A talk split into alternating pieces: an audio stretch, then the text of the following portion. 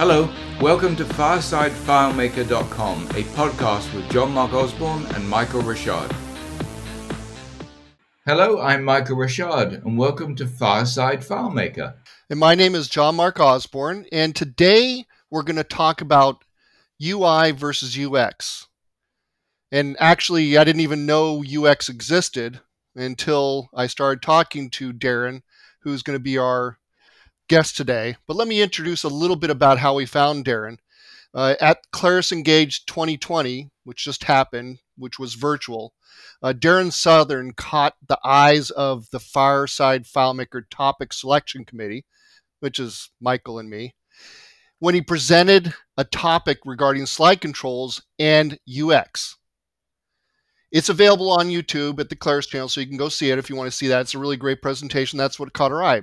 But we wanted to find out a little bit more about UI and UX and what it means. And so Darren thankfully uh, came to talk to us uh, about these uh, concepts and how he implements them. And Darren, why don't you introduce yourself? Tell us maybe a little bit about how long you've been working with FileMaker, how did you start working with FileMaker, you know, anything that comes to your mind. How are we doing, fellas? We're um, we're talking about FileMaker, of course, because that's our, our product of trade. With, with the history in advertising, we always found that FileMaker was somewhere in the organization. And even back to the geez, the, the mid 90s, uh, I first dabbled with FileMaker 2.1, that we had a, an in house solution for invoicing the artwork that the studio created. And essentially, it was a couple of repeating fields, a sub summary report that went out to a, a an old laser pl- laser printer plus, and everyone was happy. You know, we weren't running the big system of the agency. We had our own little boutique little solution going, and life was good.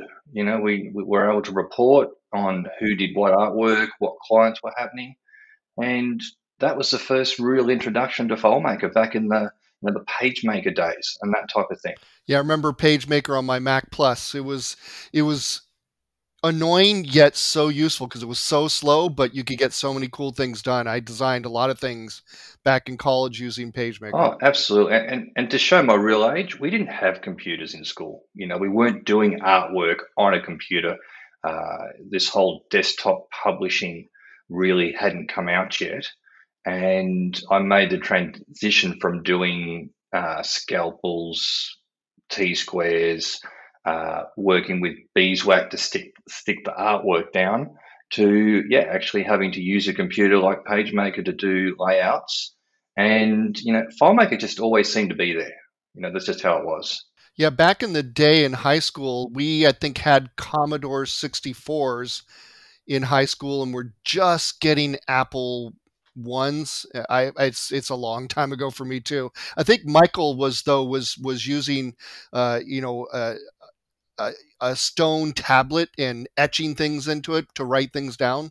I, I don't know. Tell us what you were using back then, Michael. Well, John, electricity had barely been invented when I was around. yeah, very funny. yes, look, I do remember using punch cards in high school too. If that if that ages me and, and sets me in the in the time timeline. Well, we've all been around the block. I think. I think is the answer. That's it.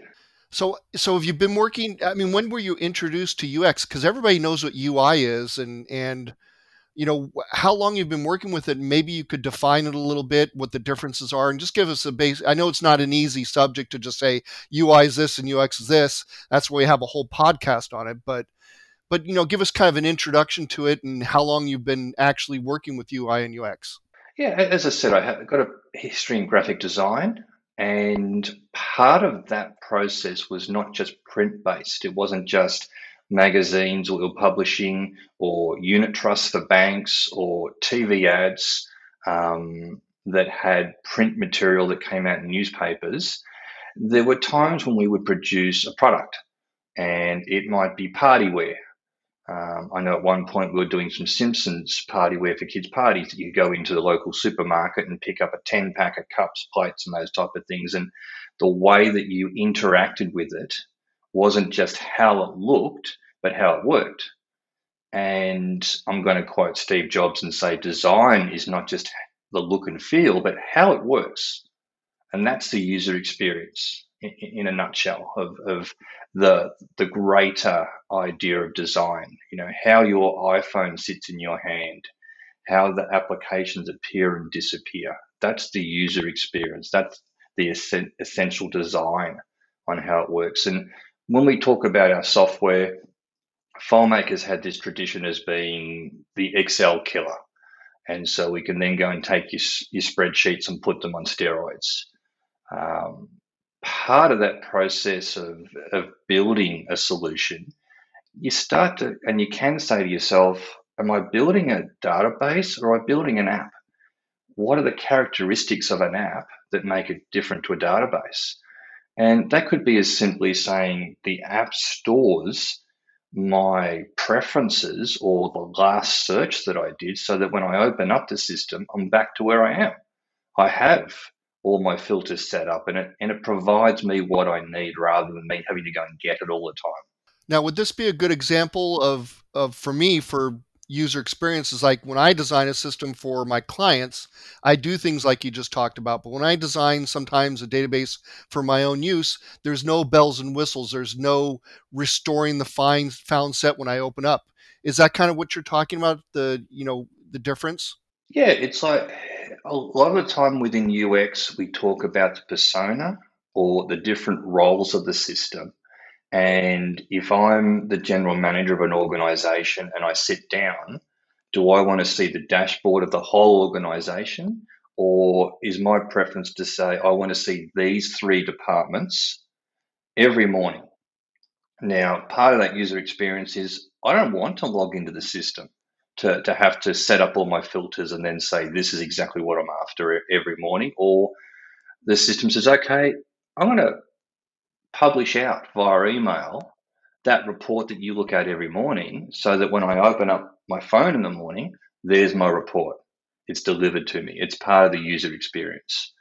Um, I've noticed with the Books app on the phone that it's now saying to me, we're going to have 30, 45, 60 minutes worth of reading each day. And you can listen to your audiobooks and it keeps track of the of the amount of audio that you've heard that day. So that it's it's helping you reach the goals that you want to reach for your type of user type. Um, and so yeah it becomes less static. Yeah that's a very interesting viewpoint. Um, and i hadn't really thought of it that way. I mean a lot of the stuff uh, in this area i think darren is to some degree second nature to us because we've all been doing it for so long and we're always trying to put ourselves in the in the position of the user and develop from the user's standpoint rather than just from from ours.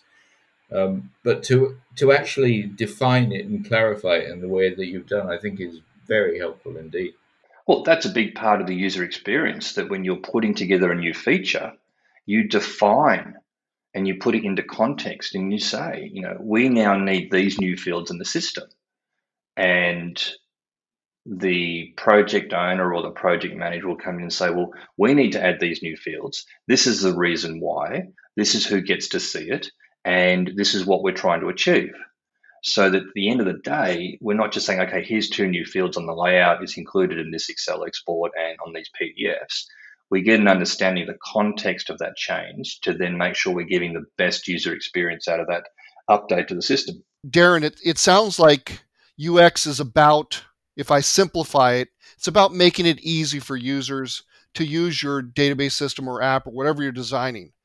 So it sounds like sometimes UX uh, can be expensive because you're trying to design things to make people's life easier. Is there sometimes when the UX can be too expensive that you tell the, the user, say, hey, or that your client that we shouldn't do this is going to be too expensive?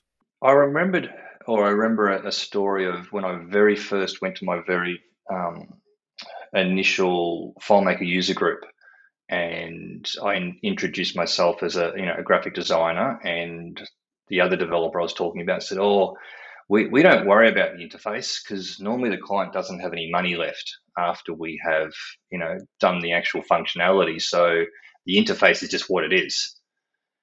And it kind of misses the point um, you're, you're taking the the function that you're building and you're not having to quadruple it or add so many extra functions.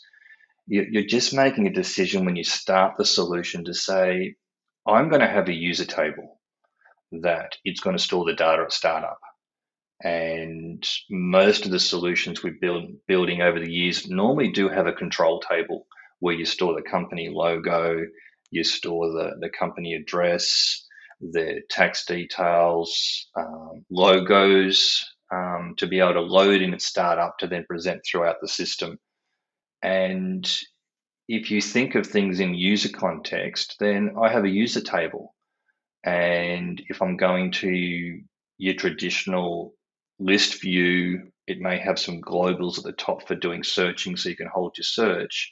Well, I've got four fields in my user table that are my four fields that I normally do my search when I'm looking for, for customers or invoices. And at startup, I'm going to run four, lines of set fields to say, set them over in the script into the using the startup script to set them into the into the globals and run the search so that as a user, when I open up my screen, I have my found set already.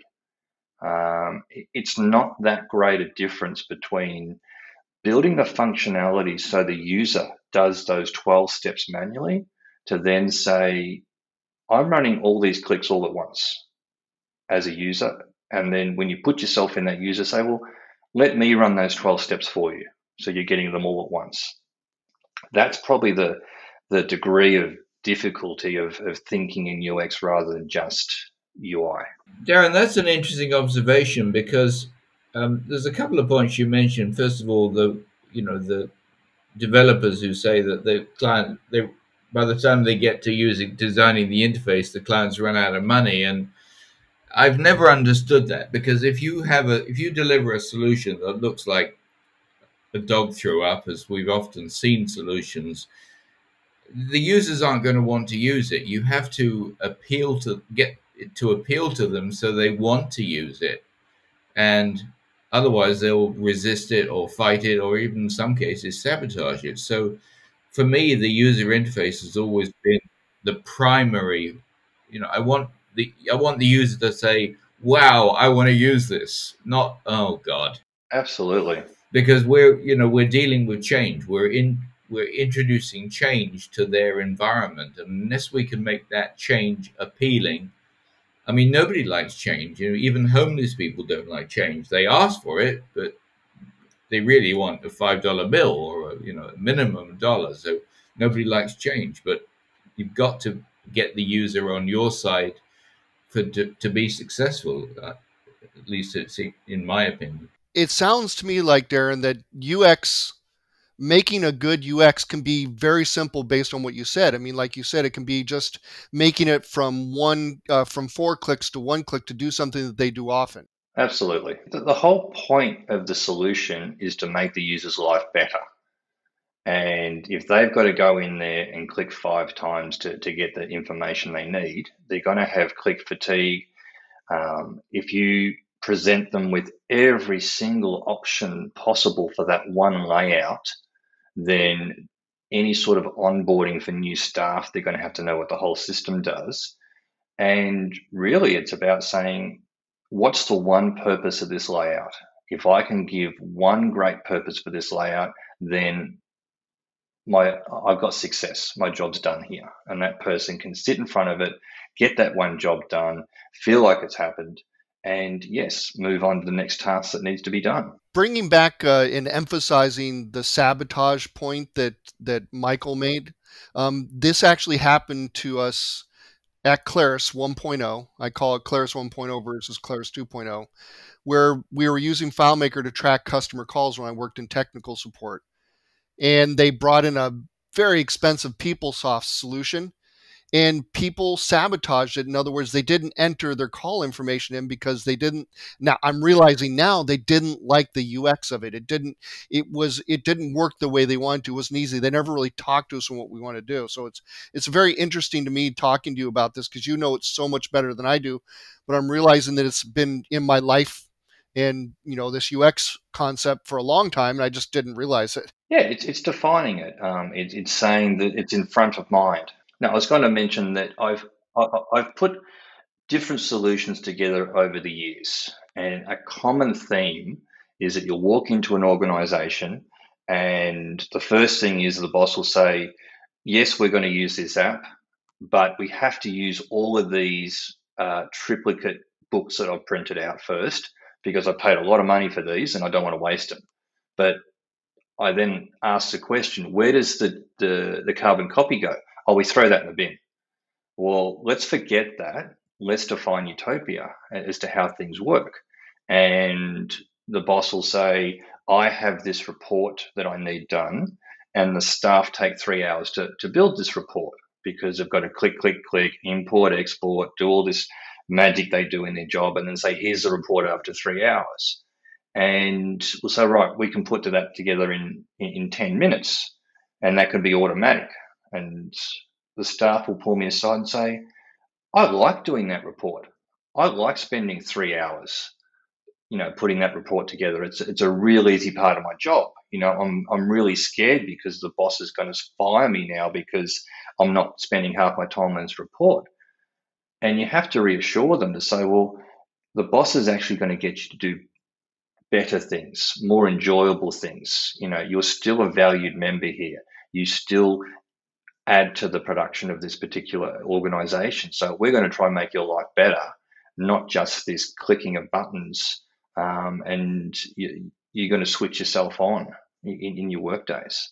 You know, it's a very that's this is again also very interesting because what we are doing, our job basically is to automate and eliminate repetitive, manual, boring, tedious tasks.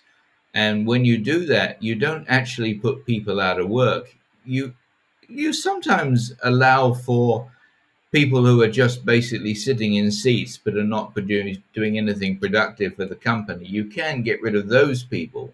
But anybody who's actually working for the company and prov- can provide and does provide valuable work, you're just basically freeing them up to do stuff that's productive and helpful to the to the company. But what I've found is that a lot of users, and that includes managers and owners of businesses, one of the big fundamental problems is they don't understand what can be done. They're operating from a, a very narrow viewpoint where they've always done it this way, and nobody's ever said, but there's a better way of doing it. So that's as much of the learning process itself as getting to understand that there are better ways and we can provide that as a solution, which is all part of the UI and the UX. Absolutely. And I, and I put that down to delivering what the customer needs, not just what they want.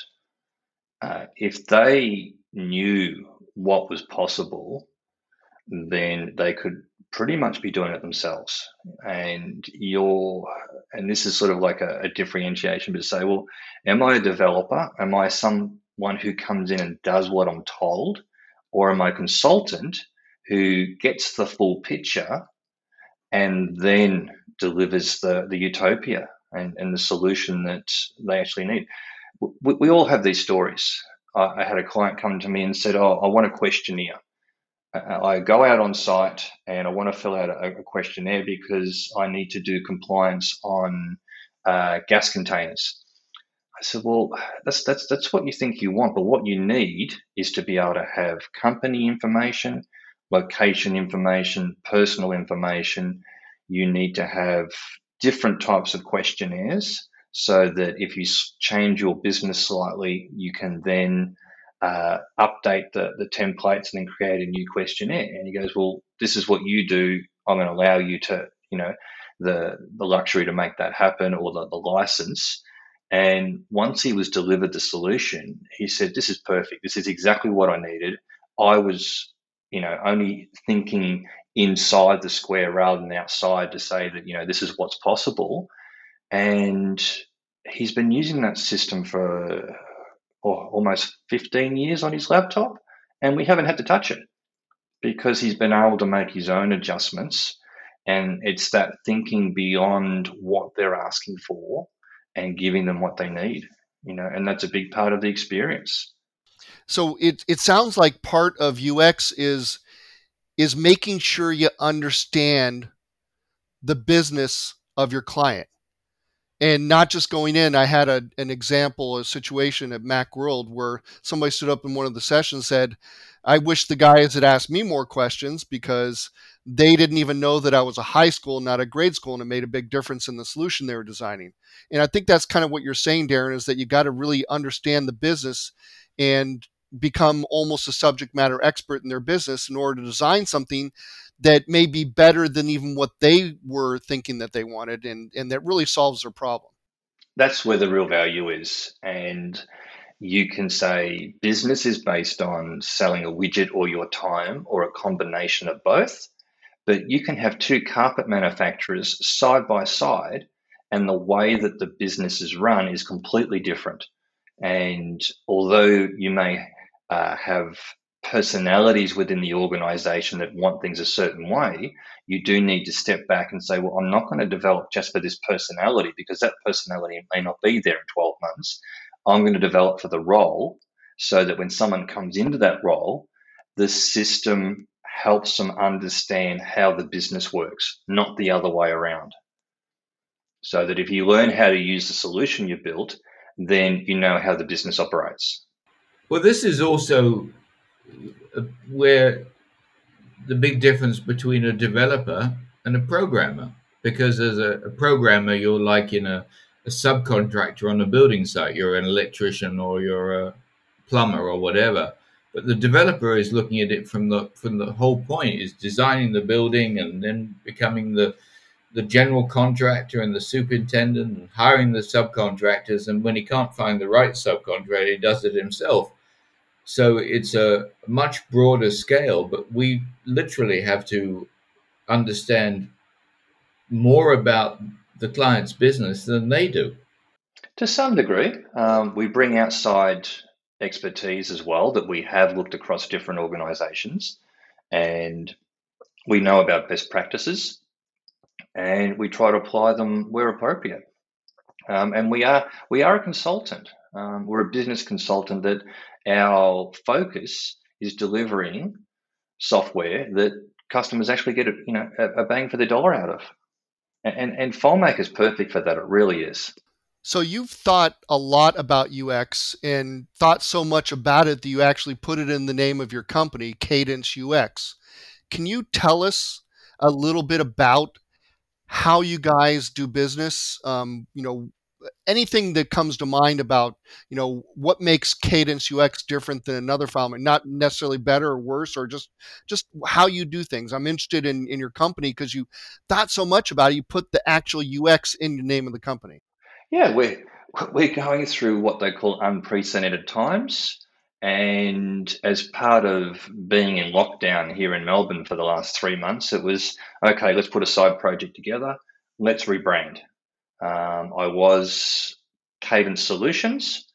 Um, we're all aware there's another development company that's got a very similar name.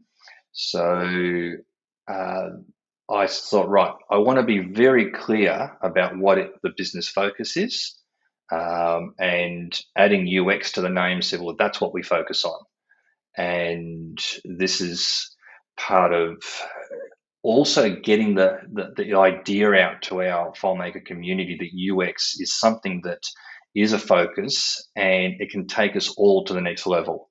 Um, and that was one of the reasons of putting forward that presentation to, to Claris Engage um, and getting this sort of information out with, with the other people who are focusing on design uh, with our industry. And part of that um,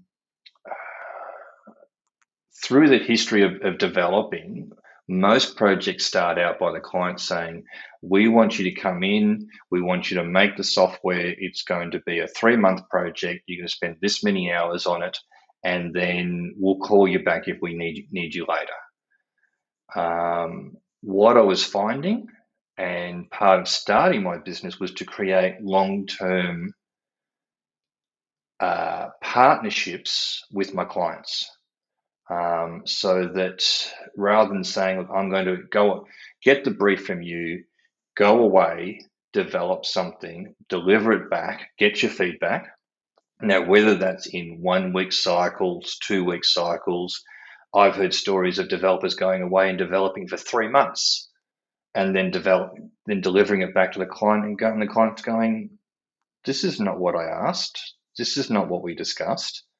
Or even in the situation, well, that was right three months ago, but it's not right today. You know, we've pivoted regardless of the, of the, the economic situations, and now we need something different. So part of my model is that I actually uh, drop myself into the organization one, maybe two, or even three days a week. Um, and I'm very much part of the the culture at the place, and I get to know how things operate. I discuss things directly with the managers, the staff themselves, and I become part of the family. Um, and it becomes a partnership of success rather than just delivering a solution at the end of the day and then and not being having that connection later on. It does take the right client to create that relationship, but it's worth investigating. It's worth spending that extra time to understand the client's business, to understand where they're heading, and to have that regular contact now, we are all working from home at the moment, so we're doing a lot of Zoom meetings. So you don't have to be physically on site, but you're part of the stand up meetings in the morning. You develop the briefs with the client, you develop the code, you're involved in the user testing at the end of the stage. And so you, you are part of what they're doing. Um, and that's one of the focuses of, of Cadence UX. We, we create partnerships with our clients to, to have long term goals. So I think uh, how I would, what I was thinking while you're talking about that a little bit was the clients, or they're not clients yet, but they send me an email and saying, Hey, how much would it cost you to make me this? Like, well, I can't really tell you unless I talk to you. And, uh, and I think there's there's a special kind of client that knows that they want to have something special. I have one in Japan right now who really wants to make the best solution for his industry. And he's spending the time. And of course, you have to spend some money to do that to get it right, to get the experience right. And we've been working on it for a year and a half now. And it's it's it's it's a there's different types of projects and i think what you're saying is you're going for the projects. You want to you want to develop projects that have a lot of meaning a lot of uh, a lot of uh, thought that go into it and so there's really a, a, great experience for for the person and and not every client wants that. Some just want you to hey i want something off the shelf to to manage my contacts or something. That's not what you're doing. No no we're, we're building partnerships. Um, the initial conversations are not about how much is it going to cost to build this? Well, you don't go to an architect and say, how much is it going to cost to build a four bedroom house? Unless you're taking that cookie cutter house off the shelf and then saying, that's what I'm after. And of course, if you want to make any changes, then they start to take the price through the roof. So it's more of the client coming forward and saying, I have put aside this capital expenditure in my uh, P&L statement to say I need to spend this amount of money per year on an ongoing basis so that my business gets the most out of this software. And there are times that 75, 80% of the work is ensuring that I understand what the client needs before actually going into the FileMaker layout and providing the solution.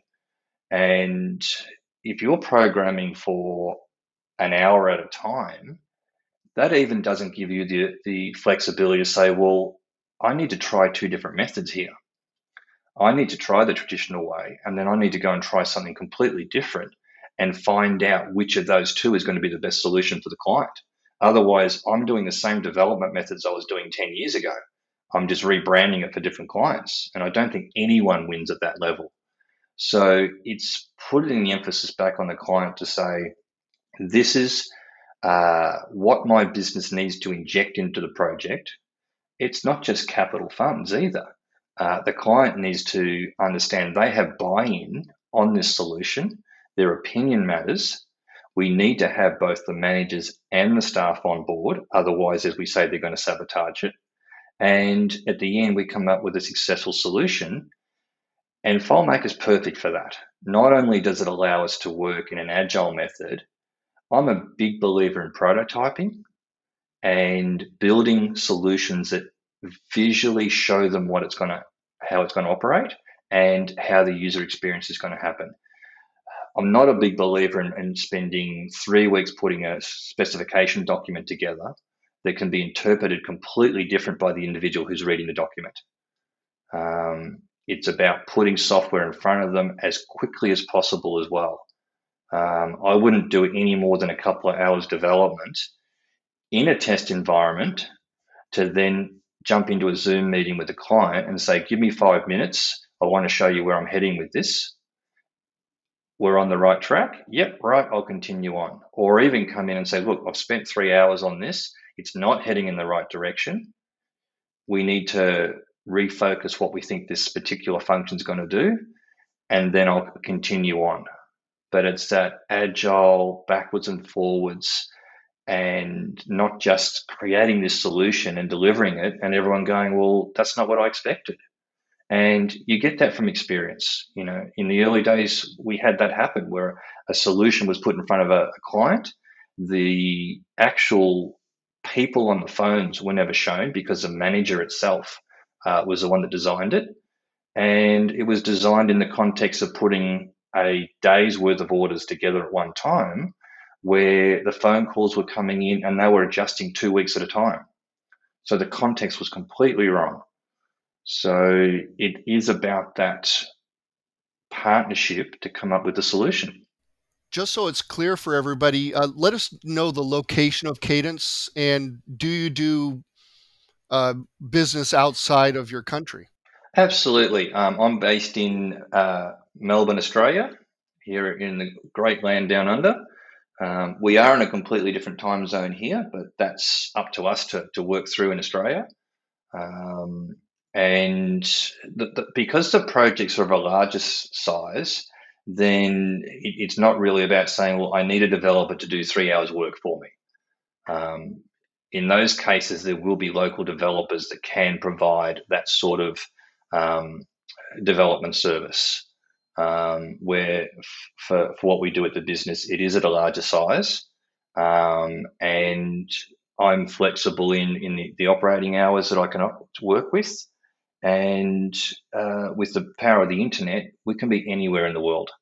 Uh, we're all working from home at the moment, and you could be working from home, or you could be working from the Bahamas, or even in Spain if you're lucky enough. Well, yeah, I mean, just for our listeners, this is kind of an unusual um, podcast because it's we started this at 2 p.m. California time, which is 11 p.m. my time in Spain, and 7 a.m. for Darren and 7 a.m. Saturday for Darren in Melbourne. So we're on three completely time zones. And um, it sometimes provides a challenge, but there are often times where the time zone works for you. For example, if I have a client who wants in the US who wants something done, they send it over to me last thing at night when they go to bed, and by the time they get in the morning, I've done it because my day started when their day finishes. So it can work for us, but there are times when it's um, it's hard. But we just you know we're used to it. We just accept it and work through it. Yeah, my client in Japan, uh, we can meet at 2 p.m., which I think is about 5 a.m. in the morning. He wakes up early anyhow, and we get a couple hours before he goes to work whenever we want to. It works out works out pretty well. We can still meet. Um, but uh, what I want to find out from you is I think everybody's got a fairly good idea what UX is. How do you test or prove that the user experience is good once you're done or is it ever done or or I'm just curious about how you gauge your success on UX. It is one of those uh, areas that can be a little bit grey as to you know am I finished? Has the process complete completed?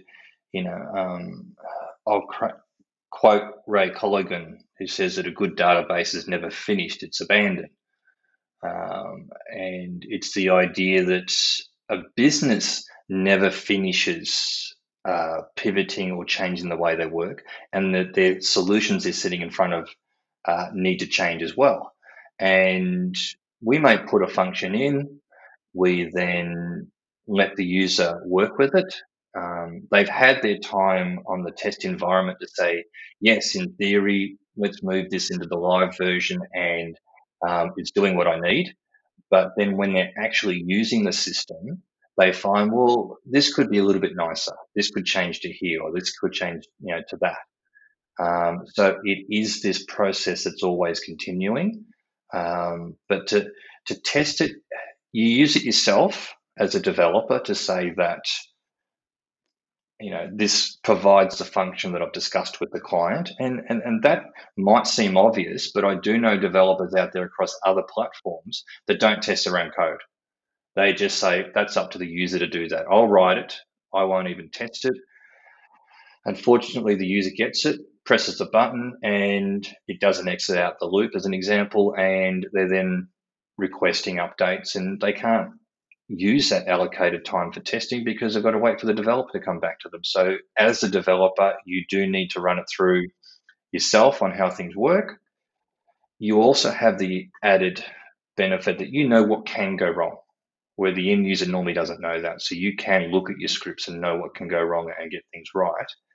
And spend time with your users and watch them using the system. Don't preempt, don't have a um, an assumption of how they're going to use it. Just sit back and watch. And I've been amazed sometimes that the users will actually try and do a process completely different to what I first envisioned. And you go, why are you doing it that way? Oh, that's just what makes sense to me. Well, okay, well, let's let's redirect it a little bit and do it this way. Oh, that's that's much better. Or no, I like my method. But it's that backwards and forwards and allowing the user to explore in a test environment so that they can't damage any live data and they can feel like they can do anything without being restricted. Oh, now if I press this button, it's going to create a you know an email out to so and so where in the test system all the emails are set up to go to the developer. Um, so it's about watching, it's about communicating, and then saying, you know, th- this is where we're headed. Um, and I think another big part of it is spending a lot of time researching yourself, um, looking at different information out on the internet. And, and as developers, we're always trying to extend our knowledge. Um, most of my reading is on UI and UX and business processes. Um, I do spend time having to read about the you know the the latest data data API settings or integrating with an external um, data source, but most of it is about what UX can do for, for a solution. And looking at UX outside of things completely different from software because it is all around us. So my quest- next question would be is there any overlap between UI and UX? I, I think there's got to be some. I'm just curious about how much it is. UI is a component of UX. So if you've got, um, we can use terms like angry fruit salad or the, the, the person gets a cognitive overload because there are too many bright colors on the screen because they're sitting in front of a screen with bright orange all day, then that can then say, well, that UI is getting in the way of the user experience. Um, if uh, simple things like the buttons are too small, um, I've got an auditing system that's used by field workers who most are spending their day cutting tr- trees away from power lines, and these guys and girls have big thumbs, you know. So and they're they're out in the field, they're not in an office with a little keyboard, and so the buttons have to be a decent size. Um, and so therefore the UI of the buttons needs to be big enough to give them the right experience um, I was putting together a solution for a volunteer library. And we put the layout together, went out on site, and they've said, oh, you need to make the font bigger. Well, we went from 12 point to 14 point. No, you need to make it bigger. And then so okay, before we just keep jumping around, what's your definition of bigger? And the response was the average user is a pensioner, they're retired, they're a volunteer, their eyesight is fading. We need it to be this big. And I'm holding my thumb and finger up. You know, we're talking about 72 point on the screen. And so again, the size of the font for the actual user needed to be a certain size so the UI was part of the UX. Excellent example. Well, actually, this brings me to one of my pet peeves with with FileMaker, is that, and I love FileMaker, but the inspector drives me insane. I have to have a magnifying glass by in front of me so I can actually read the numbers on the inspector because I can't see them with my native eye anymore, even with glasses. And it's like, why don't they get this? I, I, I'm starting to catch up to you, Michael, because I used to be able to sit back and lean back in my chair and and look at the inspector and and easily see what's going on. Now I'm going in the last year or so. I'm like, I I can't see anything. I have to get right up to the screen. So I guess I better go out and get my magnifying glass now. Yeah, get a big one. right. yeah. And, and, and this is my first year of wearing prescription glasses all day as well. I've I've resisted it. I've squinted. I, have you know kicked and screamed, but no, I've got my prescription glasses on now that I need to wear when I read things. Um, personally, I thought that the screen quality of the iPhones just wasn't getting any better. You know, I was starting to say that you know Apple started using cheap components, and then I went and and I've gone and got my glasses and gone. This is amazing you know, they, uh, I've heard all about these retina displays and they're beautiful. So yes, it's it's you've got to be able to see and look at what the screen is doing, and that's you know the UI is not just the font, the color, or the shape. It's it's it's part of the UX. So let's talk a little bit about themes. Uh, you know, there's some that are built into FileMaker. Uh, obviously, a lot of developers create their own themes. Um, you know to give themselves you know a marketing edge uh, i'm just curious how many themes have you created do you use one different one for every project i mean how crazy do you get with designing different looking themes for people each project has its own theme um, thinking about this i don't think i've got different themes across different devices for the same client so you may find that the desktop solution has one theme, but the iPad auditing system out in the field has got a completely different theme. But look, the, whole concept of themes is great. Um, I remember Rick Coleman coming out to see us in the FileMaker nine days. And the first thing he said, you know, what do you guys want out, out of future versions of FileMaker? And my hands shot straight up and said, Look, I've been spending my, my years in PageMaker, Quark Express, Illustrator. We have themes, we have styles, and we can tag the text or the elements through a page layout program and then have the client come back and said, You know where you've used bold? I want that italic instead of bold now. And so you change your style and it flows through the whole magazine and life's good where at the moment we're kind of getting there with the themes where we can say this element is going to have most of what we apply to it in the in the, the inspector, but not all of it. Um, and we're not able to do a base style to say that this is the font, the color, the line spacing that we have for the font. But in some cases, I want to make this that one bold, but I still want to have it the same font and then later on say, well, I need to make all the fonts larger, and you update the base font size, and it flows through to the others. We're not there yet, um, but the whole point of having a theme is to say that my button looks like this, my field label on a form view looks like this, my field label on a list view looks like this, and so that you can start tagging things for a consistent look and feel. Um, it's it's trying to teach the user too much to say on this layout a button looks like this, or on that layout a button looks like that. We're getting to the stage where everything is clickable on the screen, and so it's less of a necessity to be able to format something to say this is a button I interact with, but it still helps the user to say a particular style of button actually works with the data. If you click this button, it's going to change some data. If you click this button, you're going to navigate somewhere. And if you click on this style of button, we're going to expose more information for you. So you start to build design patterns into your themes to say that if the user knows what this means, it flows through the whole system. It's a balance, but themes are really helping us from there. And to answer the question, yes, separate themes for separate clients. Now, how different are the themes? I mean, do you sometimes start off a client on one theme and then make changes depending on what they need? Like you said, the example with the elderly folks they need a larger font. Could it be as small of a difference as, as that between one client to the next, or is are you literally just thinking the whole color scheme and and everything through on every single job? Oh, the color scheme through every job. You need to ensure that the software that you're developing and the solution you're providing fits in with the branding for that particular company.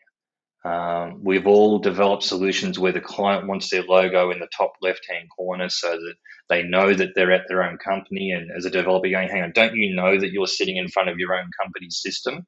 But it's about that branding. Um, you know, I can quote some of Michael's books that talk about going out to the client's websites and finding the color th- themes that they're already using, ensuring that they're going to continue with that, and picking up a consistent color and font selection that then makes them feel like that, they're at their own organization. Um, the positioning and the functionality can be consistent. You can build a design uh, pattern up to say that this is how a particular button works or this is how a layout works, but how it looks can be a direct connection to the customer's branding as long as we're not generating something that's that's it's too hard to look at all day. And that's a really key thing. You know, people don't think users don't think about um, that they've got to be able to look at it hour after hour, which is one of the major problems with Excel, is that when you work in Excel, you go cross-eyed or blind within about three years because you're just looking at a, a grid of numbers and columns, and it's like, oh my god, what am I looking at? And it's just hard on the eyes. The same with multiple colored, the you know the ugly rainbow effect. You've got to have you've got to have it's got to be subtle and, and easy to for the eye to adapt to it and and just live with it for many, many hours at a time because we don't work on a system for an hour a day. We're working on it for eight hours a day. Yeah, absolutely. And and I have to admit there are there are a lot of neutral colors as the main color in the layouts so that it's soft on the eye. And then you pick some of the key colors that they're using in their branding to then allow an element to, to stand out on the page. And this is we talk about things like the squint test. So, so what ex- can you define a squint test? I mean, you kind of did, but yeah, yeah, it's it's look at any any element in in nature or a computer screen or magazine. It, this comes from the graphic design days to say we put an ad together and we squint. Now, as we've just discussed, we take some of us just take our glasses off rather than having to physically squint and to look at the item and to see what stands out, what jumps forward. Is it the image? Is it the headline? Uh, is it a big red button in the bottom right hand corner? It's what comes forward to you, and does that marry up with what you want the user to be looking at and to, to not demand attention, but to be able to come forward and say, well, yes, that's the main part of what I want the user to look at in this screen. And it's as simple as doing a squint test. And and honestly, there are times that things pop forward that shouldn't, um, and you you knock it back in either color or saturation, or, or provenance on the layout, so that what you want to come forward actually comes forward. Um, there's no guarantee that you have a big red refresh button in the right hand corner and the user is actually going to click on it, but you do your best to make sure that it's you know it's it's going to stand out to the user without shouting. It, it's a very good observation, and I have used the squint test myself, but I've never really thought about it as being just a way to see which objects are most prominent or least least less so. I just haven't thought about it. I suppose instinctively I know it, but I just hadn't considered it in that way. Yeah, it's it's about it's trying to trying to create the element on the screen that should stand out, um, and and that's front of mind. Um, you know, again, a layout can have one purpose. What is that one purpose of the layout? And part of it is to say what button should be coming forward to me at the moment. So it's it's, it's being considered. So I, I still remember this about probably 20 years later. I was doing uh, reviewing stuff for the Everything CD. Uh, it's not around anymore, but it had a lot of FileMaker stuff on it.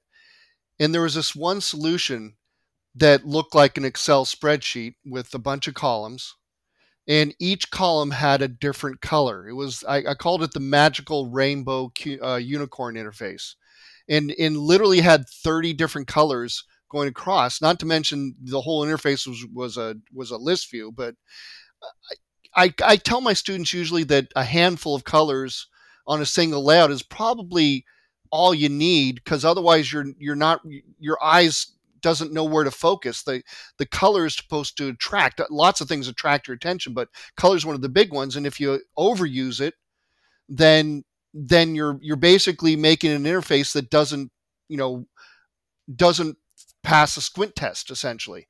And so if you had some type of number of colors per layout that you'd recommend for a user, could you throw out a general number? I know it's not the exactly an exact science, but give give our audience a, a, a way to try to say, hey, maybe I'm overdoing the colors a little bit too much. Yeah, to, to quote Jobs again, I work on the rule of three.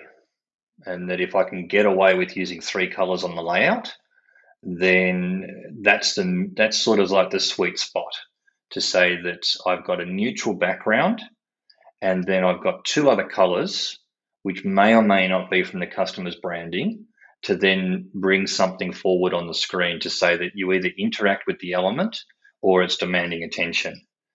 And to ensure that you've got the right mix of colors, you can actually go out to nature. There's there's techniques where you can go and take a photo, bring it back to the office, get an eyedropper in your paint or image software, click on three colors, and there's almost a guarantee that those three colors are going to be complementary. That was one technique. Another technique is to switch your color picker from RGB to HSB, so hue, saturation, and brightness. And then when you're changing colors to, to pick a secondary color, only move one of those sliders. Nine times out of 10, you can move just the hue slider and that second color that you picked from the original one will then be complementary. They'll still stand out, but they won't compete with each other on the layout. For me, less is more as well. When you're putting a, a layout together and you you believe you're finished, then you start to say, well, what can I take away from this that is not adding to the user experience until I end up with the bare bones? And sometimes that's a color. You know, you might say, why is this thing green and that thing's blue? It's not communicating anything. I think it's pretty because they're green and blue together, but it's not delivering anything. I'm going to take it away. And thankfully, with themes, you can go and say, right, I'm going to change the the, the style of this particular element and it will flow through your solution and say, if I remove this color or if I knock that color back, am I going to lose that element coming forward when it needs to, or is it going to be more complementary? And I've got stories too where clients have said, I want the each of the different tables to be a different color. And we ended up with eight, eight separate colors. I said, look, I fully agree with that. Give me the eight colors. But now I've got them on a piece of paper. If I say to you green and you don't know that that's invoicing, we're not going to do it. But if it's common knowledge in your organization that a green piece of paper floating through the office is an invoice and a blue piece of paper is a delivery docket, then absolutely we'll color the system to match so that there's a connection to the real world that's part of your culture and your organization. But if we're doing eight different colors just to make angry fruit salad, we're not going to do it. It's not justified. It's not considered. Darren, thank you very much. And this is a fundamental theme and something that John and I say all the time. As a developer, we have to know how to say no to the client because sometimes their ideas are just awful. And you've got to be able to stand your ground and say, look, I'm sorry, but that's a really, really bad idea. And you're going to hate me if I allow you to do it.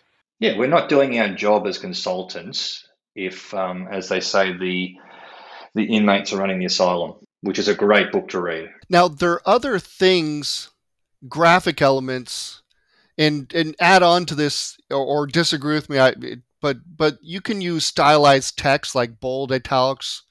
You can use uh, you know icons, white space, lines. I mean, there's lots of things besides just putting us, you know, coloring a button red. You, there's there's lots of things in your interface tool belt essentially that you can use to draw attention and not put a ton of color on there. Absolutely, but but don't, only do one thing to it.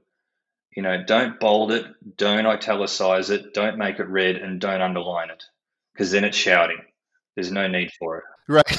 no all caps. No, yeah, no, no, no tweeting in caps, please. No. Just as an aside, uh, Darren, I actually believe that FileMaker design came up with themes not to give you what you told them you needed, but to allow even the worst developers to develop solutions that actually looked halfway decent. Because some of the ugly solutions that we've all seen in in in years past did nothing but hurt FileMaker, and themes prevented that to a large degree. Oh, absolutely. And that goes for a lot of the functions within FileMaker. As they've added features, it's not lowered the bar, but made it a lot better for entry level developers to create great looking solutions.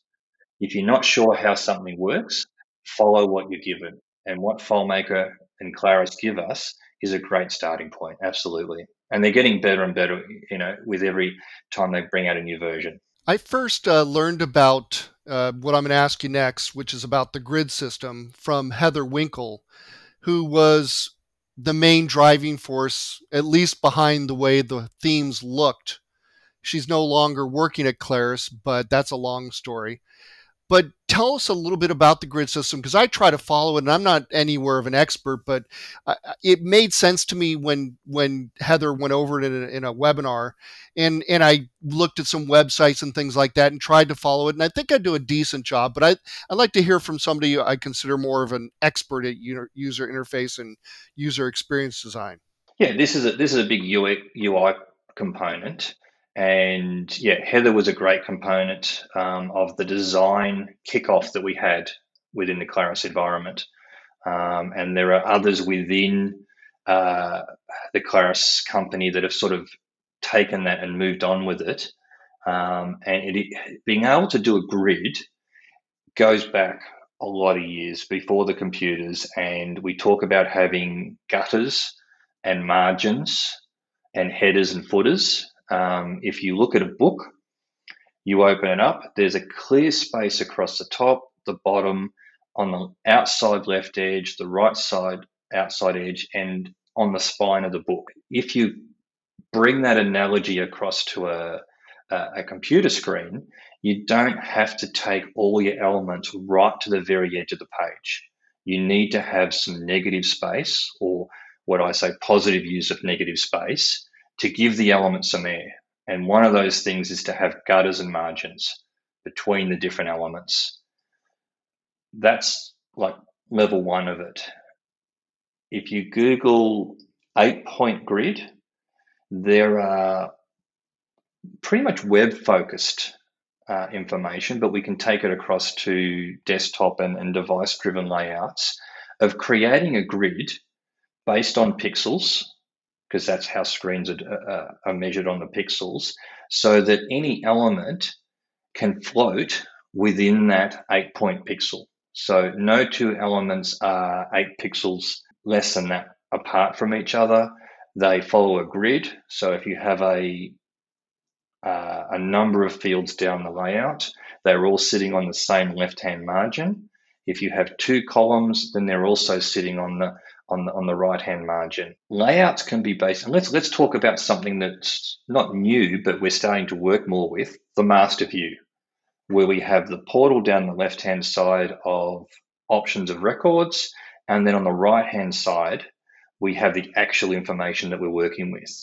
Now that can be set up as a three column grid.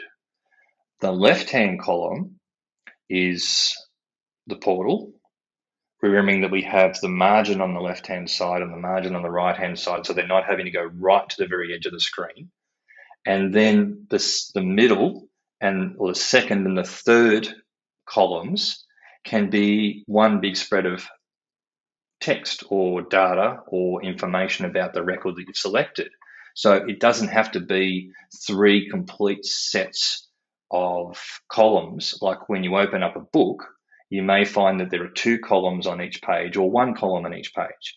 So it's based on a grid and items can move across the grids. Um, it is one of the more complicated things to try to explain by speaking about it rather than actually sort of looking at a screen and saying, well, yes, this has been gridded up and things align so that they are um, acceptable to the eye and things don't jot out because they're outside of the grid. Is it uh, safe to say it's about grouping like items together and giving white space between them so you can tell where a grouping of items are? Uh, that's a, that's a good definition using negative space. That the elements have their own, and I'm going to quote Albert here to say that a, it has a face. When you bring elements of text together, then that becomes a face. It becomes how you, you look at things. If you were to look at someone, someone's face is made up of their eyes, their nose, their forehead, their hair, and their chin. And you can look at that face and immediately know what you're looking at. Where the grouping of text elements with different weight and fonts as an element can be turned into a face as well. So the way elements are grouped together then can be read as one element by the user. Gotcha. That makes a lot of sense. So I've got an interesting observation, Darren, and I don't know whether you've ever thought about this, but we're now in a world where we all wear masks a lot of the time. And I've noticed that even though people are wearing masks, I recognize them instantly, despite the part of their face being covered. Absolutely. And and someone can be speaking to you with their mask on and you understand the context of what they're saying through their eyes. Yeah, it's a good point. I hadn't thought about that too. Um, one of the tricks we used to do with photography is that you can put a sentence down on the page, hide the bottom half of the text, and you can still read the writing. You can still read based on the top half of the font. Yeah, these are all great examples and analogies and things like that, and, and thought provoking. I think the audience is going to love this because, you know, if you've been designing interfaces, UI, and if you've never thought about UX, you might have been doing a little bit about it, but now you'll think more about it. I mean, this is just thought provoking to hear from an expert uh, who knows so much about the design process. Can you tell us a little bit about your complete design process? You know, I know obviously it's more much more complicated than you can cover in a podcast, but give us a good overview of how you approach a project when you've got a client how do you how do you go from from the beginning to the end? My mindset and my context is about delivering an app rather than a database. So that's the first everything that i put on put together is based on on building an app. Um, i've moved on from saying that i've you know building a, a, st- a spreadsheet on steroids i'm building an app for someone. I'm very much about prototyping rather than documentation. And there are some clients I've gone out to see. We're not really sure we're on the same page yet. Rather than spending a day putting a document together and then saying, here's my understanding of what you're after on a in words, spend the day developing. Put a prototype together. It's very powerful to go back to the client and say, based on what we discussed, here is one part, one component that we've discussed, and you press this button, and here's the result. Then you'll know whether you hit the mark or not. And that prototype can can become the final product. I think a lot of people are stuck in the requirements document age, and, and this is somewhat of a different way of approaching it. What would you say to people? Say, well, you have to have everything written down in order to to get a you know a price for the project, and and you know, what, what, how can we just do a prototype and and convince the? I, I'm not in disagreement with you. I'm just curious what you what you know because a lot of people have got to say, hey, where's our document? Uh, do both. Spend the time to do both if if you've got a brand new client and you haven't got a, a level of understanding of communication yet, and this is what the client expects, do what they asked, but also do what you know what you believe to be right as the consultant, and then present both, and then let them decide. And if it's not clear to them that you've taken the right track, you're not the right consultant for them. Um, and this goes to development too. Don't just do the, the same old development you've been doing for years. Spend some time, break out of the box, and try and do something different. Go and do some research to find out some sample files of what some other people have done. Um, you know, I've put my sample file up of the the slide controls. That's completely unlocked, and see it as an example. You may or may not like it. That's your preference, but at least build up this uh, kit of other techniques that you can try and apply on your next project and do both. You know, if you're not sure, go and write that document, put a prototype together, you know, and present the, the, the document to the client. You can stick a staple in it and print it out and be real old school. Because I can tell you, most people don't read off the screen anyway. They look, but that's a completely other dis- another discussion. So give it to them and then say, by the way, here's a presentation of what my interpretation of that document is. And this is my preferred way of working with prototypes rather than documentation. And it took me this long to document and this long to prototype.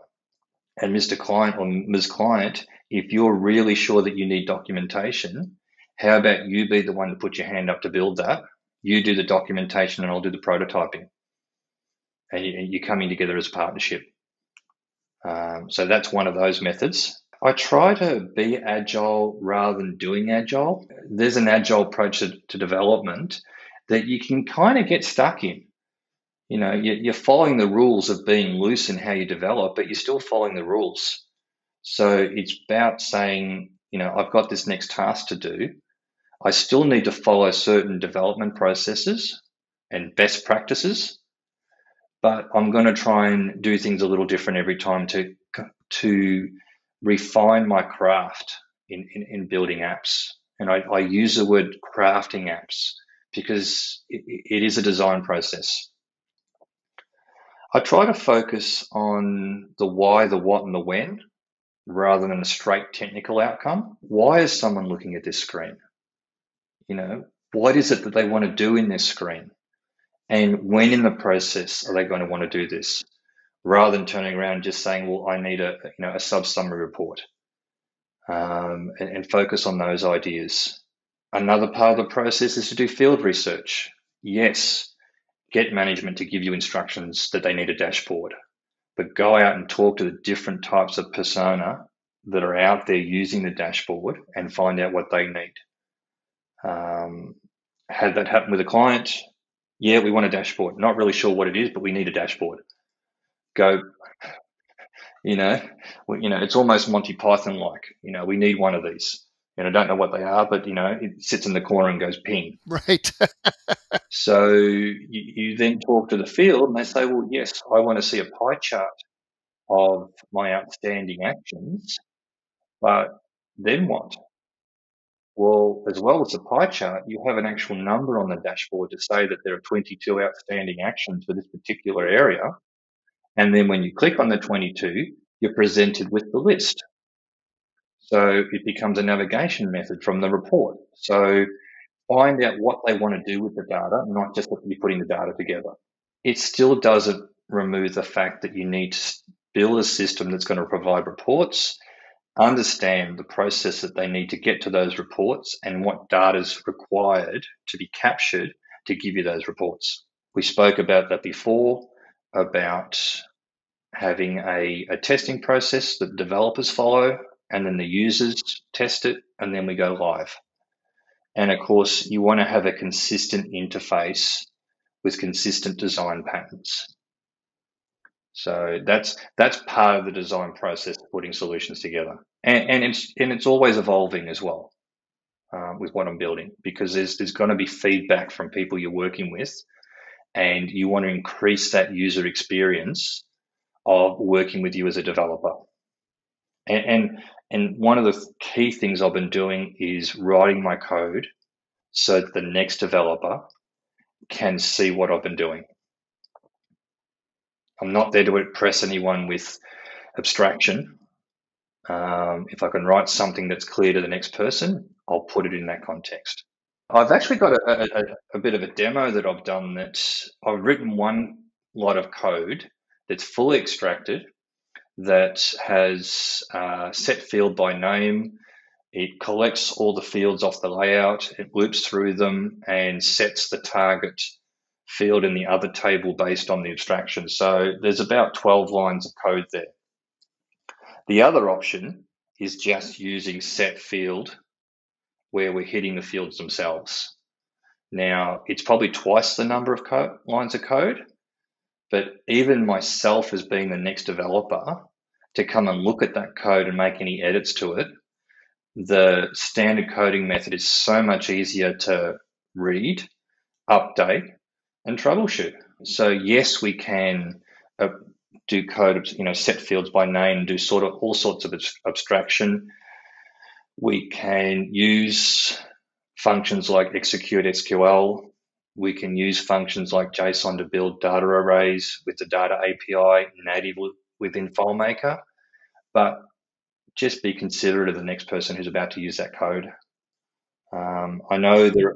I was going to say it's not only that and it's just because you can doesn't mean you should. Yeah, just because you can put you know 20 different fonts or 30 different colors on a layout doesn't mean you should. Less is more. Yeah, I think one of the buzzwords in the FileMaker online community is abstraction, dynamic programming, you know, adaptive programming, all those cool things. And it sounds really cool. I did it. But my I've always resisted it to some degree because sometimes you only need to iterate 12 times and it'll never change from that. They have 12 months of the year. You don't need to abstract something that's going to work on the 12 months here because there's never going to be any more. If you're going to abstract, make sure you have something that's going to require some adaptability in the future because you don't know what's coming down the line. Don't do just do it because something's done 12 times. Do it because it needs to be abstracted. It needs to be able to be agile. It needs to be able to adapt to the situation. And otherwise, it just gets so complex to program and to read later.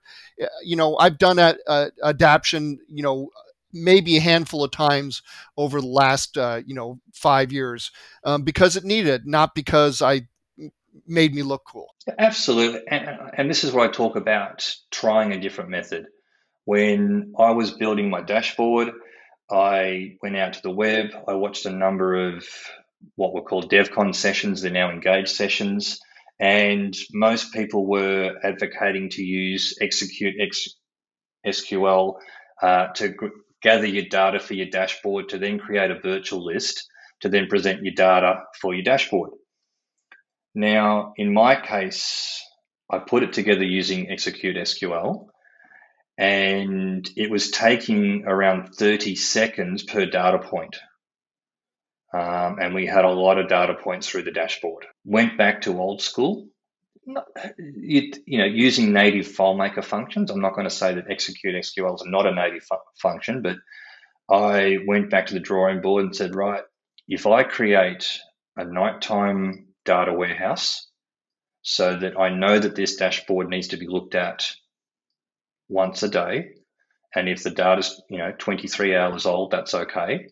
Run the dashboard from a perform script on server, create myself couple of hundred records in the background to then have the user table pointing to five different relationships to pull in different points of data and then have five filters in my user table to then come back to my data, I was able to pretty much in real time change the filtering and show the, the dashboard across a thousand employees across seven different states, across 30 different locations, all by applying standard FileMaker features rather than this hip new execute SQL.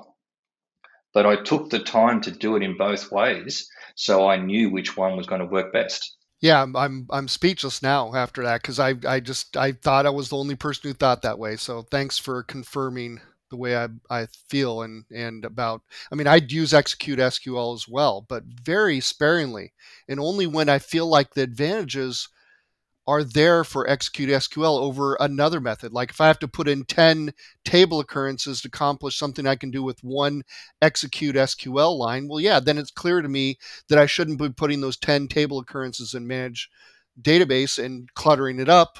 Uh, when execute SQL is the is the real tool, so it's it's about getting your tool belt and using the right tool for the right job. Yeah, and, and making sure that you extend that tool belt every week, trying to find a new function a, a new way of doing things.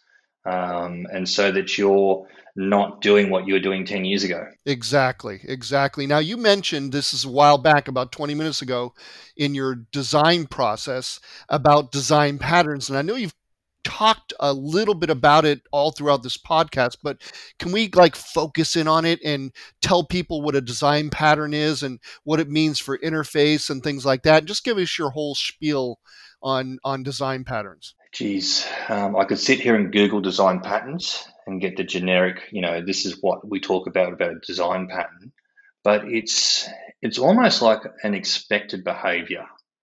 If someone press, if someone sees an element that, you know, simple example, rounded corners on a button, that's a design pattern. Um, you can talk about saying that when someone sees that, they know what it means. Um, not a, real good example, but a hamburger. You know, three lines. When someone sees that, they sort of know what it is. When they see a cog or something to say that this is where your settings are. Um, there's also the three ellipses that are coming out now. Sort of their their graphical design patterns. If you have a read of Apple's design guidelines or Google's design um, documentation, um, I've got that open in one of my tabs here at the moment. It's it's formulating a an expected behavior based on what you're seeing. Um, and you have a consistent design pattern, even to the point that a button looks like a button throughout the whole system. You can have a list view that you click on the field name, that it can then sort the columns, and that doesn't have to look like a button. But you make things consistent that a user can look at it and go, yep, that's that's what I understand. You know, I understand what red means in this system. I understand what that means. Um, so it's, it's creating that consistency, um, and it, it ends up being a design pattern. And you, and, you, and I I would advise most people to get out there and Google UX design patterns and, and see for themselves what's out there because it's not just FileMaker software; it's the world. There are different design patterns that are out there.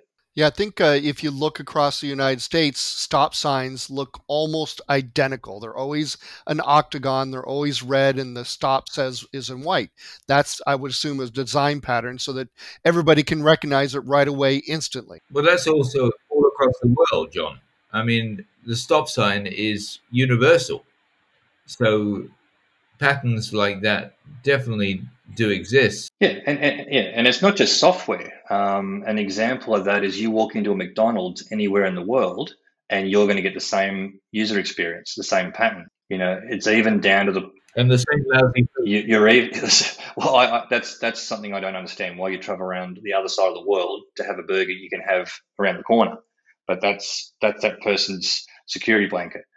But the idea being that even when you walk into McDonald's, you know they're going to ask you if you want fries with that. You know, that's the part of the design pattern. Uh, it sells McDonald's a hell of a lot more fries, but it's part of the expected behavior. And people have comfort in that. So let's move on to focus design. Uh, it's one of the things you told us you'd like to talk about, and I'm not I may be familiar with it once you talk about it, but I'm not as uh, as educated on stuff as you. I kind of make it up as I go along. But uh, but tell us a little bit about focus design to to educate our audience so they can talk intelligently about this stuff. Maybe they're doing some of it already. Maybe they're not. Oh, when we talk about user focused design. Yes, absolutely. Yeah. Yeah, yeah, yeah, yeah. So we're putting everything in the context of the user.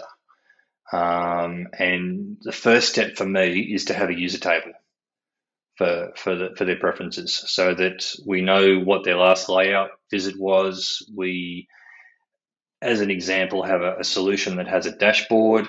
It has um, personnel query, and it also has a my actions table. Now, as part of the user table, the user can pick which one of those three startup processes they prefer. And so I'm not going to tell them they have to go to the dashboard, then to personnel, and then to their own actions. Depending on their preference, they can pick and choose which one of those three they want to go to. Another example of user focused design is to have a single pers- purpose layout to say that although I can have a layout that goes across my upper, middle management, and then my, my users, separate out the design for the layout to say that I only see the things I need to see.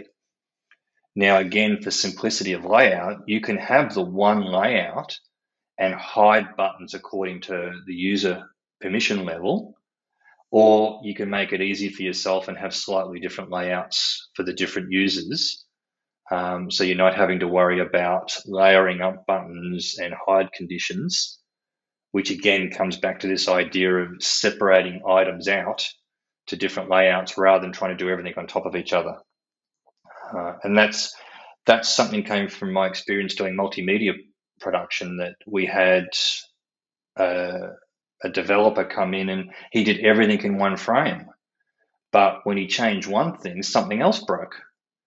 And then we had the second team of developers that came in and said, no, we're going to have separate screens or separate layouts for the different functions.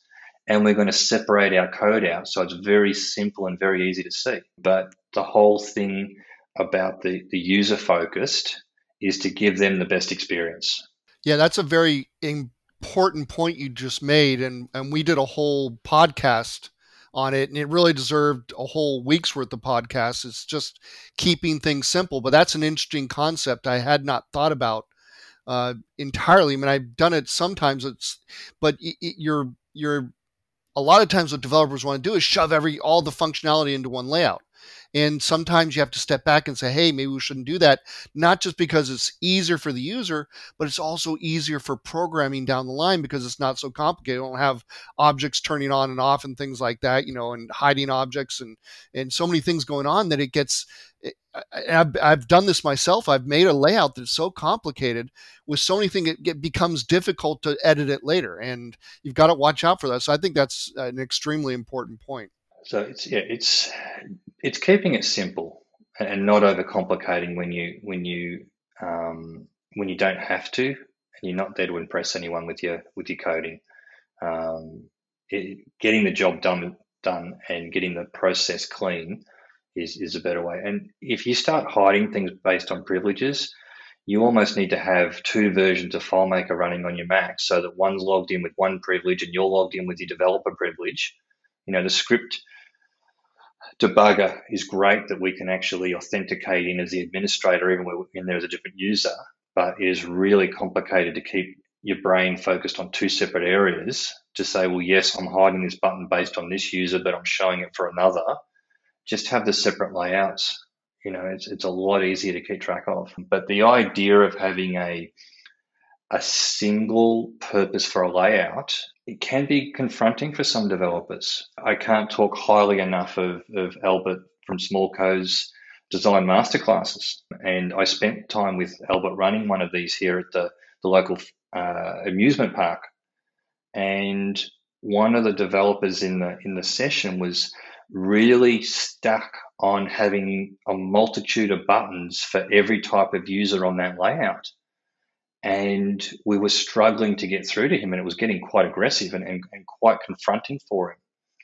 And in this case, I took him out to the amusement park and I said, I want you to watch this this ride, this amusement, and it was the one where you take a huge big mallet and you hit the the the gong, and it shows you how hard I hit it. And I said, you hit it, and I said, I want to sh- you watch for the one function and one feature of this ride that makes a difference. And so the child came up and hit it and got a five, and then they hit it again and got a seven, and then they hit it again and got a ten. And the child went off with a with a toy, and life was great. And I said, Did you see the one feature of that that particular amusement? And I pointed to the fact that there was a button around the back of the desk. And every time the child hit that gong, the attendant was able to press a button to make the gong go higher so that every child walked away with a gift. Now, when you're designing an amusement for a child, that one feature makes all the difference. And even though that it's not obvious to the person using it, that's just that's perfect UX, you know. And we went back inside and he came came to develop and to craft some layouts that only had one function. Now, it doesn't matter if they didn't make it into his final solution. He had still been through the process of doing option B to see if it was better than option option A. Now, correct me if I'm wrong. You're not saying that you couldn't have two purposes for a particular layout, but sometimes you need to separate. It doesn't have to be one versus everything. It could be some happy medium between the two where you have, instead of one layout versus four layouts, you might have two layouts. Yeah, absolutely. It's it's it's simplifying it to the point where you can work with it at its best. It's it's it's still got to be validated to say yes, this is the right way to do it rather than turning around and saying, well, I'm going to do it simple, but I don't know why. It's got to be considered. There are times, have one layout, have one field that's, that's got a hide condition on it. You don't have to have a blanket rule. And, and this is the whole thing. Don't have a blanket rule on this is how I do it. Try it different ways and come up with a better option each time you're putting something together. Be, be, be available to experiment in your code and to try different things. And you might find the way you're doing it currently is perfect the way it is, you know, but you've at least spent the time to, to, to ensure that what you're doing is the right way. You know, it's interesting you should say this because actually I've been wor- I'm working on a project right now for a, an insurance uh, brokerage, and there are there's the general user, there's the administrator user, and they've got separate screens. But then there were assistants, and all the assistants had to do was just verify that a policy had been entered correctly and get additional information. And that was all they had to do. And all the salespeople had to do was see who their clients were and what commissions they've got coming in. So I gave the assistants a separate screen that only has that thing on it. They can do everything they want within that screen, but it's just dedicated to that. And the salespeople exactly the same. And so this was a different approach just based on this one thing that we're talking about. And it really does make a difference. Oh, and it would have been so much easier for you to have three separate layouts with those three separate functions and three separate scripting um, folders. And the next person who comes along to that solution, they're going to get it straight away. Where if they've got to dig into a layout to understand why buttons are hidden according to privileges, and you've got huge big if and else if statements, their cognitive load of what you've written, and even to yourself, if you have to go back into that solution, you know, three months later, you start scratching your head. Yeah, but it's all about getting to the whole. Everything we do is about getting to simplicity, and the universal rule that I've concluded is true is that you can't get to simplicity without going through complexity, and whether that's a mental exercise or physical exercise you've got to find a way to achieve what you want and then you figure out ways to make it better and quicker and easier. Yeah as a as someone who was a painter and and, and worked with pencils and charcoals we had to know when to stop. Stop adding paint stop adding pencil stop adding charcoal. When we're developing software we can add everything that we like and then we need to know how much to pull away and take away to then stop to, to know we've reached the right point. So it's it's slightly you know jarred the other way, but yeah, everything on the screen needs to be justified, and as part of your user focused design, write a script that logs when that person's you know that particular user's run that particular button and give yourself a dashboard or some sort of reporting function that at the end of the week well you know somebody in accounts asked for this button we've put it in and they've never run it now is it because they forgot it was there or they didn't really need it or we haven't really explained that we've added it. They just don't see it. Um, so start understanding how your users use your system to then be able to scale it back. And you might find you have a meeting in three months and say, that button we put on, and you said we had to have it, nobody's used it. Can we agree to remove it because you're not using it? And again, you're going to simplify things. I love that. you know, it, it can be a little bit big brother, you know, how do you know I, pr- I haven't pressed that button? You know, um, I had a scenario yesterday with a, a brand new staff member borrowing someone else's workstation, and I rang them up and said, um, "I'm sorry, but you're in the test system. You're not in the live system. Did you know that?" No. How do you know I'm in the test system? I said, because I've got the server admin console in front of me. Oh, okay. I said, you've been in there 20 minutes. Yes, I have. Right. Okay. I need to take you through going back through the live system. Had you made any changes? Now, in my environment, the live system has a grey background through all the layouts. The test system has an orange background through every layout. And again, that's an element style through a theme. So when I take my most recent live update, move it across to test, I change one element on the layout, which is called panel, and I change it from grey to orange, and then I apply that, and the whole system now has orange panels instead of grey panels. And there's one system setting in the control table where I change from live to test so that if anyone runs an email notification in the test system, they go through to the system administrators rather than the target uh, client or user. But for troubleshooting, I include the to and the CC in the body of the test emails so that at least we know who it's supposed to go to and we can still test those functions to make sure we're getting the right data through. Um, in this case, this person had only just started and now that they know grey is live and orange is test, we're good to go. That brings reminds me of this story, Darren. You mentioned a few minutes ago about as an artist. Uh, Picasso was once asked how long it took him to paint a painting, and he said, "Well, it actually takes two people." And the interviewer says, "Wait a minute, what do you mean it takes two people? You're Picasso. You're the greatest artist ever." because I said, well, it takes me to paint it, and it takes somebody else to say stop. Mm, there's a lot of Picasso stories running around. I don't know whether they're true. uh, it's it's it's the one I like to um, recall is that a man goes into a park and wants his portrait painted, and Picasso spends ten seconds and says, "Right, there you go. That's two thousand dollars." He goes, "What do you mean two thousand dollars? It only took you ten seconds." He goes, No, it took me 50 years to learn how to do a portrait in 10 seconds. Yeah, a, a lot of people don't understand why developers charge a lot of money per hour. It's not, it's all that experience from our past that's gotten to this, us to this point. Absolutely. And, and, and my model is to say that, okay, let's look at your capital expenditure for the year that you want to put into this particular app and then we'll decide how we spend that money rather than saying this is my hourly rate. It's about you know this is what you, this is your budget and we'll build something within that budget.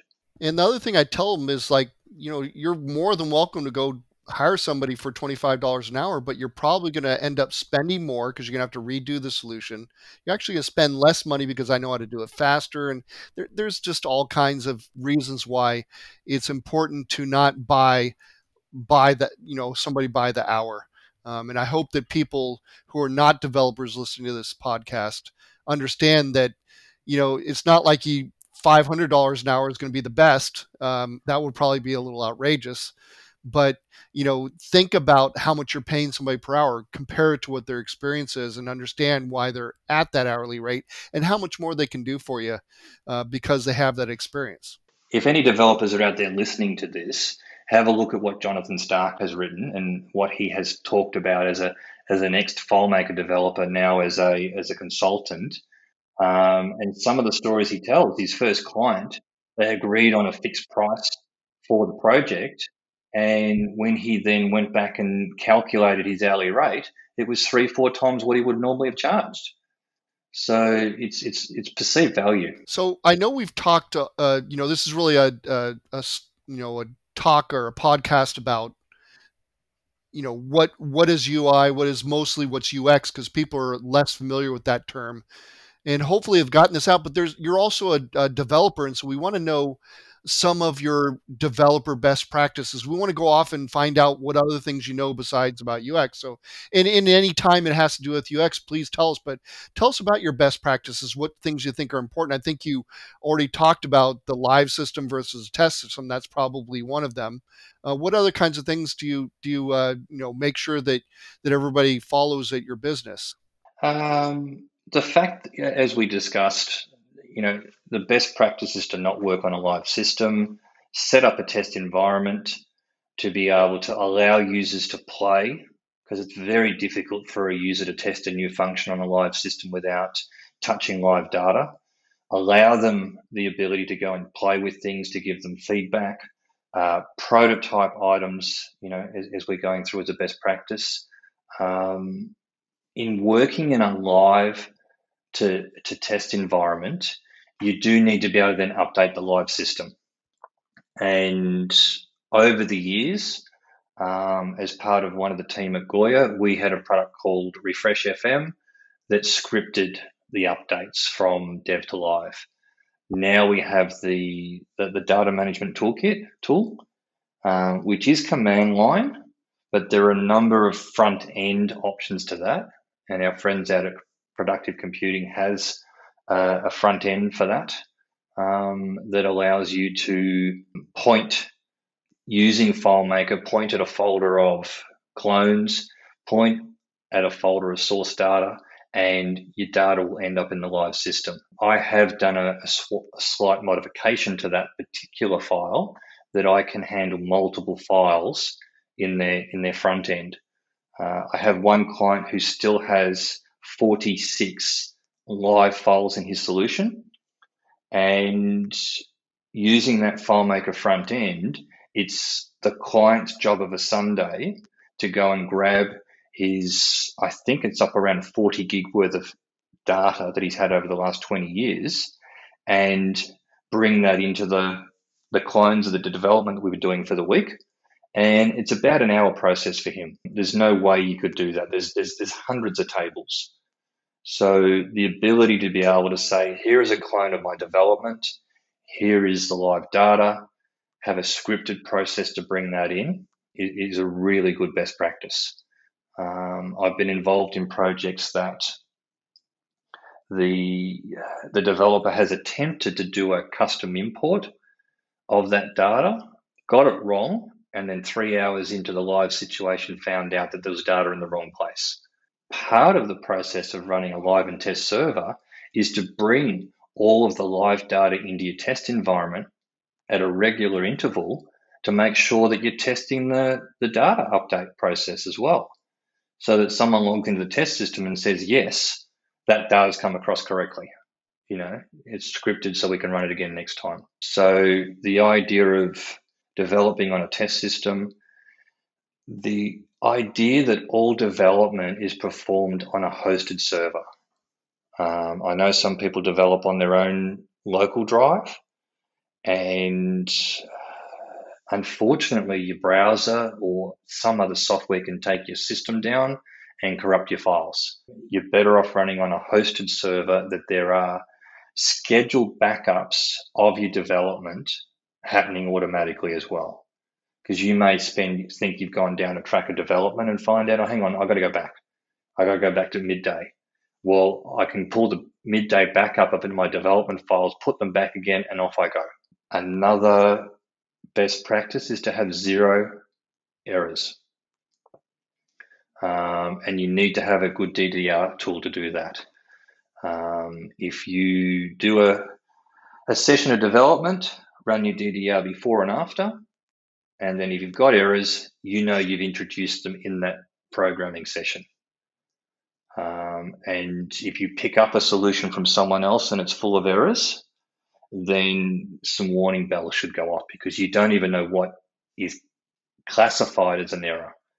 That if you have a script that goes to a layout and creates a new record, and for some reason that layout's been deleted, but the script is still in production, how do you fix it? You know, because if you introduce that layout back to the solution, it might not be an error that it's supposed to create a record in that table based on that layout. It should stay where it currently is. So I'm a big component of zero errors in all your systems, running a good DDR tool over your solution. Another best practice is to use stored data for any searches.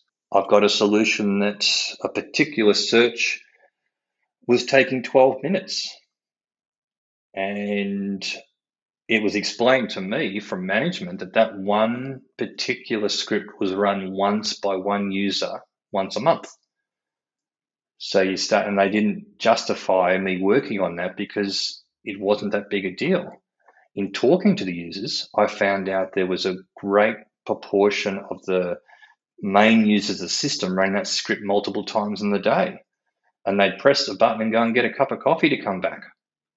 And because it was an unstored search, each time somebody else ran it, they were then compacting on each other's performance of the system. And as part of the data warehouse that I created for the the dashboard, I also created stored fields for searching on that were being triggered when other da- related data was being updated those 12 minute searches came back to 12 seconds. And the server CPU went back to under 10% day in, day out instead of maxing out. So having good data structure is another best practice as well. So I want to go back to one of the best. By the way, those are all great ideas, and, and every developer is different in their best practices. But I, I want to talk about developing on a live system. And I don't know if Michael will agree with me on this. I'll give him a chance to say something, but I develop on live systems when I'm not modifying data. Let's say somebody wants a report. They call me up on the phone. New client says, I have this system. I need a report.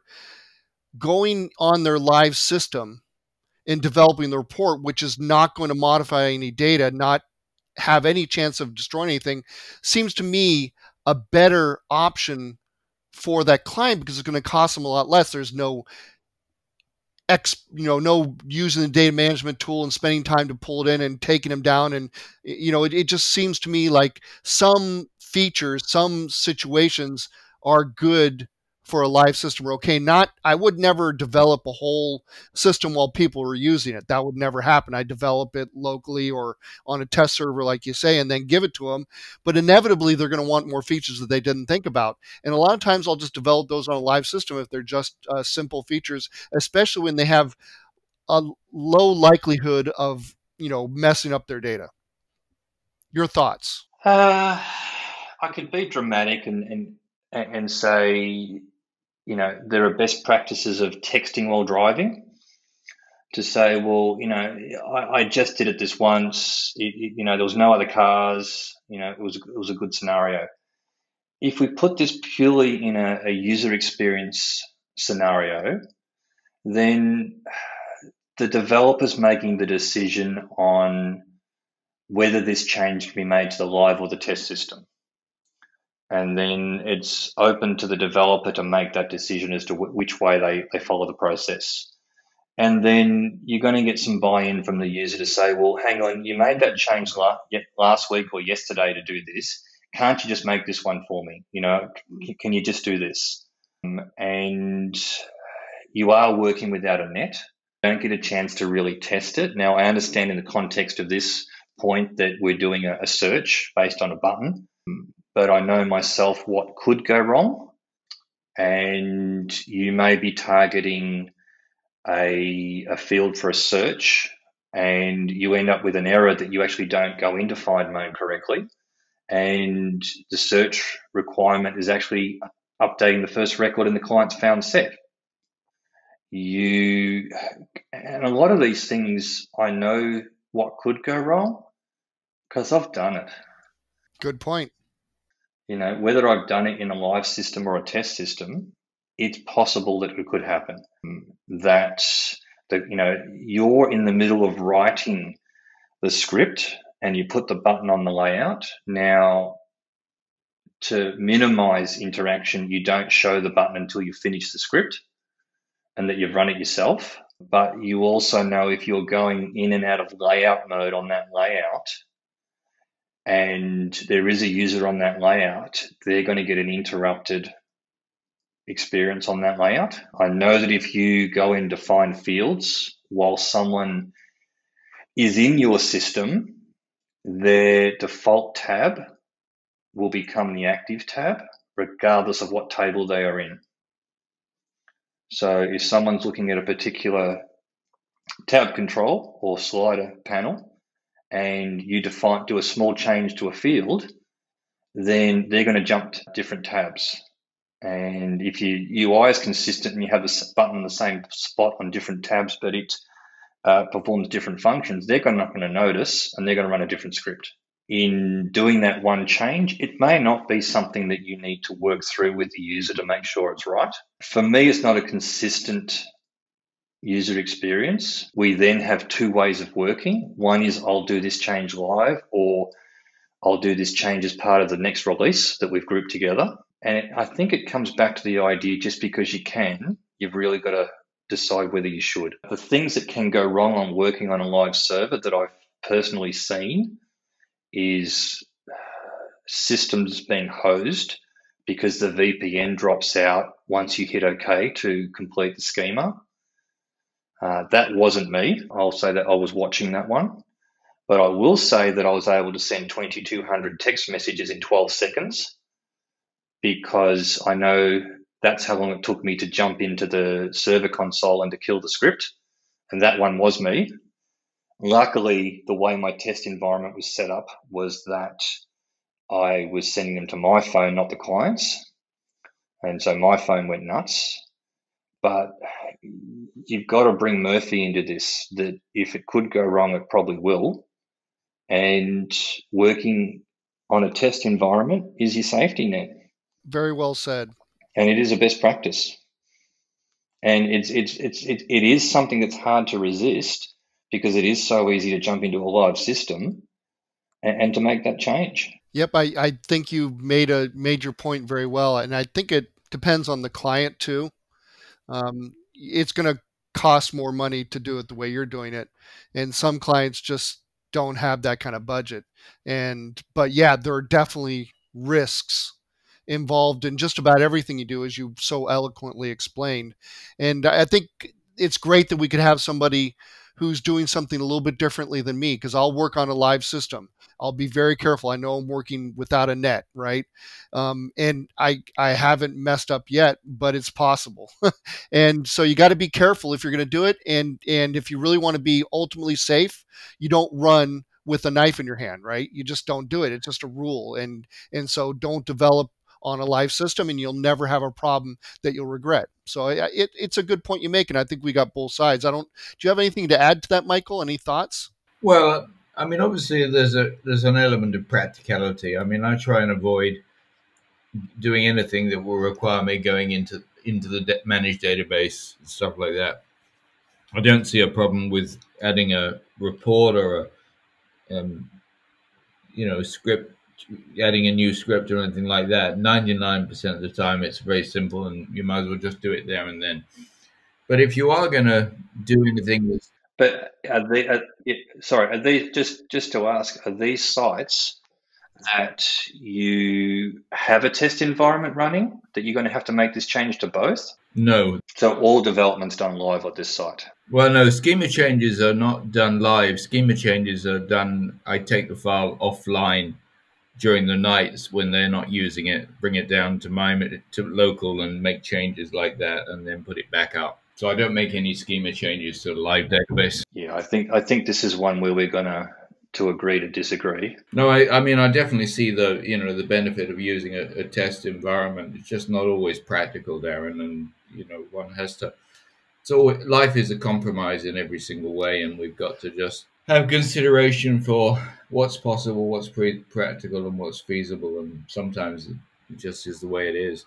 Yeah, I, I, I just haven't had a situation over the years where um, even if we hosted the, the test solution or the test solution was running off someone's local drive, to say, here are the changes I've made.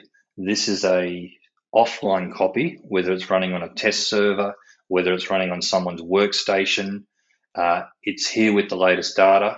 Uh, please ensure that what I've done is correct because I am human. I can make mistakes or I can misinterpret. Yes, those changes are correct. Right, I'll make a set of clones and then take the system offline for X number of minutes, roll the data across, and then, then I'll put those up on the server. So, so there are compromises to that process where you may not have the funds for a test server, but you can still run a copy of that system away from the live environment and run that script or run those changes to ensure what you've done is correct. And it can be a modified test environment too. Yeah, I think what it comes down to, Darren, is is the word practical. And some clients require the best practice that you're talking about and absolutely need it which would generally be larger businesses who have the budgets to do the best practices. But a lot of times there's these little mom and pop shops out there who can't even afford to have a test environment. They can barely afford to have somebody come in and add a report. And so those are the kind of situations I think we're talking about. Yeah, kind of have to sometimes make exceptions, but in a perfect world, absolutely, I would always do it your way. No questions about it, Darren. So that was a, a great discussion about this thing, and not all developers agree on everything. And and uh, I appreciate your viewpoint, and uh, glad you brought it up and stood your ground. So definitely, I think our viewer, our our audience will appreciate that. And I think we're almost coming to the end of of this discussion. That's you know gone from UI and UX over to other areas of development, which obviously uh, Darren is an expert at and has great practices that you guys should all definitely consider. Is there anything you want to add that we haven't asked you about uh, UI, UX, design process, anything that's come to your mind you want to end or just sum up anything? I just uh, always want to give somebody a chance to make sure that it's not just me asking questions. You get a chance to to say what what's on your mind. I think we've hit a lot of topics. There's a lot of great content here for anyone listening. There's a lot of great resources out on the Claris community and you'll find myself and others that are beating the design drum. And there's a number of presentations at this year's Claris Engage that talk about design. Um, they had the panel that they discussed a lot of the concepts that we're talking about now. And yes, you know, my own and other presentations at the Engage um, on demand sessions to, to, to take this. And, and for every developer out there to say, you are a designer, you develop and design at the same time. Your UI and UX is just as important for your clients, regardless of their budget. And spend some of your research and development time on trying different techniques, grabbing as many demo files as you can, and you know, challenge yourself to to keep continuing on this journey of, of design. Yeah, I think there's no doubt that that every developer, even a small time developer, can apply the UX experience to their development process. It's a pretty easy thing. You just have to try it out every day and keep thinking about, you know, what's the experience with this solution. And so I think that's a pretty easy one for anybody to to pull into their, you know, put on their tool belt and make sure that they follow because it's going to give a better experience. Uh, you know, you're going to get more word of mouth uh, you know, marketing from that than than you'll get from any kind of advertisement you ever did. People say, "Oh, he designed the greatest solution for us. We love it." And uh, I think considering the user experience is something that sometimes developers just don't think about. So I'm glad you took the time and come and talk to us about it, Darren. Absolutely. Thanks for the opportunity to chat with you guys. Yeah, absolutely uh, eye opening. Some of the things you talked about, they were great. No, it's been great, Darren. Really appreciate it. Well, we've had a very interesting conversation. I'm Michael Richard, and I'm signing off. My name is John Mark Osborne, and thanks for commenting below if you have the time. And we'll see you next time. Take care. Bye bye now. You've been listening to Fireside FileMaker, a podcast with John Mark Osborne and Michael Richard. We'd love to hear what you think, so please email us at info at firesidefilemaker.com. That's info at firesidefilemaker.com. Thanks for listening, and we'll see you next time. Bye bye.